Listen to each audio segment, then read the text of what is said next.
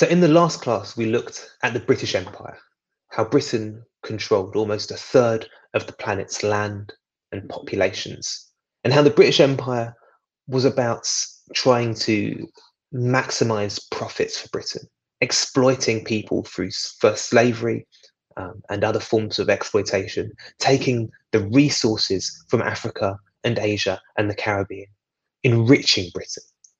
But controlling and exploiting these massive populations required policing. And it wasn't just a violent form of policing as people challenged British power and fought for their freedom, but it was also a racist form of policing, a form of forms of policing which wouldn't be used necessarily against the British population, and forms of policing which were so violent that they came to mark Britain as not only a nation which which became powerful through exploitation and through um, through slavery and through the expanse um, of its power, but also a nation which maintained that empire through extreme forms of violence and policing. And we looked at three or four key ways in which that form of policing came into being. The identification of a suspect community. In the case of Kenya, it was the Kikuyu. The surveillance of that suspect community through checkpoints and searches and containment. And then we looked at the way in which that suspect community was collectively punished.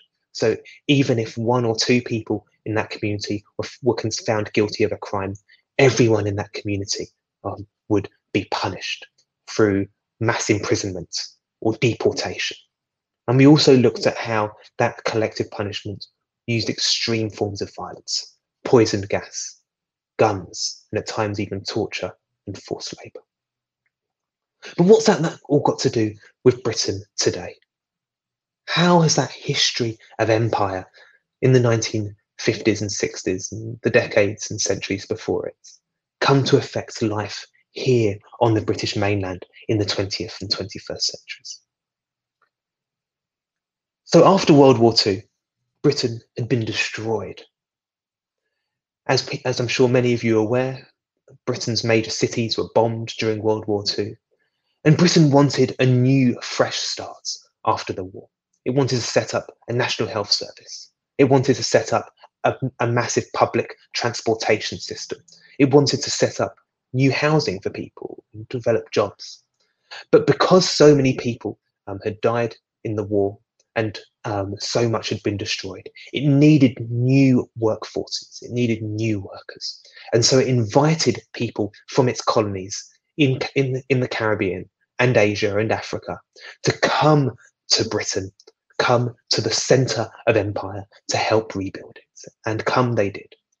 Thousands of people from the Caribbean, from Asia, and from Africa migrated to Britain on Britain's invitation in the 1950s and 60s and early 70s to help rebuild the center of empire, to help rebuild Britain after it was destroyed in World War II, and importantly, help to build a new Britain, helped to build Britain's National Health Service, the NHS, helped build Britain's public transportation system, the tube system, the buses that you see in London, and the massive train networks across the country, helped to build Britain's council, council housing um, and the housing that we see today, as well as much of the other infrastructure.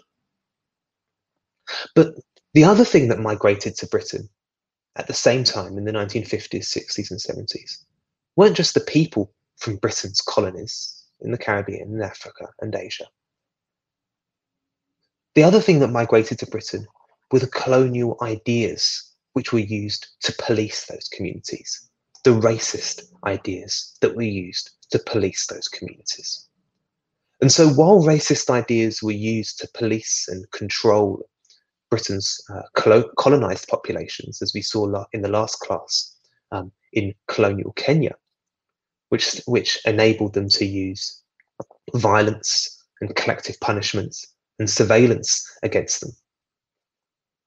But those ideas began to migrate to Britain and began to be used on the British mainland to police those, these, uh, what were called coloured populations at the time, people from Africa and Asia and the Caribbean.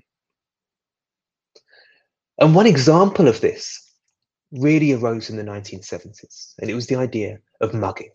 You are probably all familiar with the term mugging, right? So a, a street robbery. And what arose in Britain in the 1970s was the idea that there was an epidemic of mugging, a massive increase and a massive problem with mugging.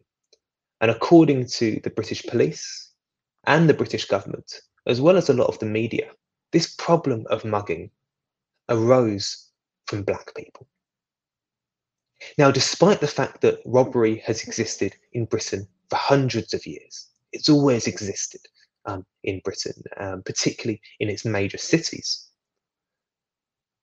In the 1970s and, and early 80s, the press and the politicians and the police created the impression that this was a new problem.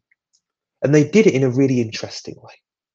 So mugging, if you're if someone mugs you, that's not actually a crime. There's nothing on the law books, the legal books, which has the word mugging on. Mugging is a category of crime. What does that mean? A category of crime. So a category of crime isn't a crime in and itself. A category of crime is um, a collection of different crimes, right? So mugging, if you think about mugging as a category of crime, um, uh, that could include uh, robbery, uh, theft, um, like assault, like you know uh, maybe someone might punch you and steal your phone or your wallet. Um, obviously, people didn't really have mobile phones in the 1970s, but they might steal your purse, for instance, if you're a woman. Um, and so all of these different crimes, theft, robbery, assault, get kind of vacuumed up into this new category of crime. And so it creates the impression that there is a new problem, that there is a different problem. And if there's a new problem and a different problem, it can be attributed, it can be blamed on new and different people. And the new and different people to which mugging was blamed were the young black people of Britain, particularly in its inner city areas. And so, because there was apparently a new and different problem arising in Britain, mugging, it required a new and different type of policing. And that type of policing um, uh, had echoes of colonial policing. So the first thing that we see Britain doing is identifying a suspect community. You probably remember from the last class the suspect community uh, in colonial Kenya that we learnt about were the Kikuyu people. Well, in Britain, the suspect community being identified was the black population of Britain. The second thing they did was impose forms of surveillance. Now, they didn't have the kind of checkpoints that were set up in colonial Kenya and other uh, and more other uh, colonies of Britain. But what they did do was impose a new set of laws called the sus laws. So the sus laws were laws of suspicion. So sus is short for suspicion. And it meant that any police officer who suspected someone of carrying out a crime could stop them, could search them, could question them, and if necessary, arrest and detain them. And in, in uh, black communities like Brixton in South London or Hackney in East London or other cities such as um, St Paul's in Bristol, or Toxteth, or Liverpool 8 in Liverpool, um, or uh, Moss Side in Manchester, um, or um, uh, um, uh, or Handsworth in Birmingham. We saw massive increases and uses of this sus law to stop, to search, to question, and to apprehend black people in particular. The other things, the other kind of powers that we saw were raids on black businesses and black homes. If you've seen um, uh, the BBC series Small Axe, um, which I recommend everybody watch, you can see an example of this um, in the Mangrove restaurant in episode one of the series, which constantly um, uh, is raided by the police. In 1980, you see the first um, of a series of rebellions against this type of policing, against the raids on people's homes and the sus laws, which led to people being searched, questioned, and arrested. The first rebellion takes place in St Paul's in Bristol, um, where people challenge the raid of a black owned cafe called the Black and White Cafe in St Paul's. And then after that, you see it in um, Nottingham, the Nottingham area, in an area called Radford. In 1981, you see more rebellions against um, the sus laws in places like Brixton um, and a number of other areas across England, including Toxteth in Liverpool, Moss Side in Manchester, um, um, and, and other cities as well. And it's here, after these rebellions against the sus laws, that you see the next stage of colonial policing being introduced to Britain. This is the form, this is the colonial policing of collective punishment and collective violence. In this context, you see Britain starting to use forms of colonial policing that had never before been used on the British mainland. I'll give you two or three examples of this kind of colonial policing. The first is the use of poison gas for the first time on the British mainland. Before that, poison gas had only ever been used in Northern Ireland, um, Brit- one of Britain's oldest colonies, and also um, in colonies such as Kenya, which we learnt about in the last class, and in other parts of the Caribbean, Africa, and Asia. These forms of poison gas include pepper spray and CS spray, which some of you might be familiar with today. But this was used on the British mainland for the first time ever in Toxteth, in Liverpool, and then Moss Side in Manchester. And it was specifically used, it was said, against the black communities there who were rebelling against the sus laws that were being used to stop, to search, to question, to arrest young black people in particular, as well as the array, the raids that were taking place on black businesses, black homes, and black youth and community centres. In 1985, you see for the first time um, guns being used on the um, being deployed on the British mainland. It weren't it wasn't the kind of guns that you might see today um, uh, by carried by anti-terror police in major airports or train stations in this country. They were they were guns with, with rubber bullets, um, and they were deployed for the first time um, in Tottenham in North London um, in 1985, following the, a rebellion um, which took place after somebody's home was raided and their mother died during that home raid. Now, although the rubber bullets weren't actually, uh, uh, no rubber bullets were actually shot um, in this particular rebellion, it's important to point out, it did mark an important turning point in that they were actually brought to the scene and they were ready to be used. And they marked a distinct change in British policing, where now it became more and more common for British police to be armed, particularly against black communities. And we can see the legacies of that today, and we'll learn about that in later classes when we look at the policing of gangs and the policing of terrorism. One of the other forms of colonial policing that was used was a tactic which had previously been used in both in Northern Ireland but also in um, Hong Kong and other colonies as well, which was taking armored vehicles, so vehicles with effectively armor all over it, so um, um, pieces of metal all over it, and driving it into crowds of people with the apparent intention of dispersing them, like making them disperse. Uh, this injured quite seriously two people in Moss Side, in Manchester, and killed a disabled man in Toxteth um, in 1981. And this was the first time this tactic had been used on the British mainland. As I said before that, it had only ever been used in Britain's colonies and, and former colonies. And like the uh, processes of uh, colonial policing, which were not simply uh, far more violent than had been things that had been used in Britain um, but also used forms of collective punishment against a suspect community. Race also played a fundamental role um, in the policing of these black communities. So, as I mentioned before, Britain had identified this suspect community through the media and the media images which portrayed black people as muggers, through political rhetoric from politicians, which said that Britain um, had a race problem, uh, people like Enoch Powell and others, but also through police, the rhetoric of police officers themselves, who considered um, Britain to be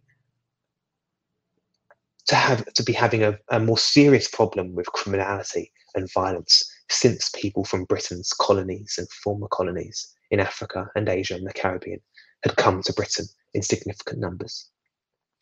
Racism played a really fundamental role in justifying the use um, of these new forms of colonial policing, forms of colonial policing which deployed, as I mentioned, uh, surveillance through searches and raids on people's homes, and, um, and questioning people on the streets, but also forms of collective punishment and collective violence, mass arrests of people, sending people to prison, the violence of poison gas um, and uh, and armored vehicles.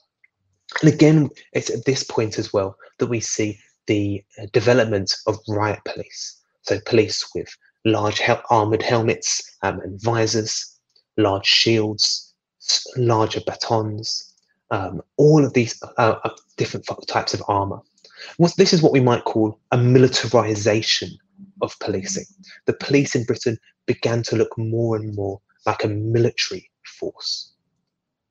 And it's this military um, uh, or this militarization of policing in Britain that takes place in the 1980s, which makes British policing look more and more like colonial policing. And the reason that British policing on the mainland against a domestic population, a home population, can look more and more like colonial policing, the policing of Britain's colonial subjects, is because those colonial subjects have migrated home in significant numbers. They've come from being colonial subjects to being uh, people living and working in the center of empire. And so, therefore, the racism that was used to justify the slavery and the colonial, colonial exploitation and the colonial violence in the Caribbean and Africa and Asia was now coming home to Britain. And it's those, and while, of course, um, uh, the experiences and the policing of Britain's black communities isn't the same, isn't exactly the same as those experiences of Kenya and other parts of the colonies that we learned about last week.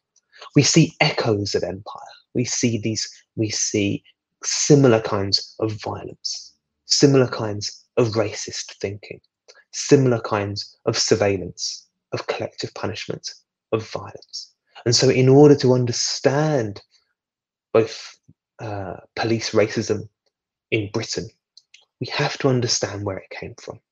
And it didn't spring up out the ground out of nowhere. And it certainly didn't come about because black people brought it to Britain.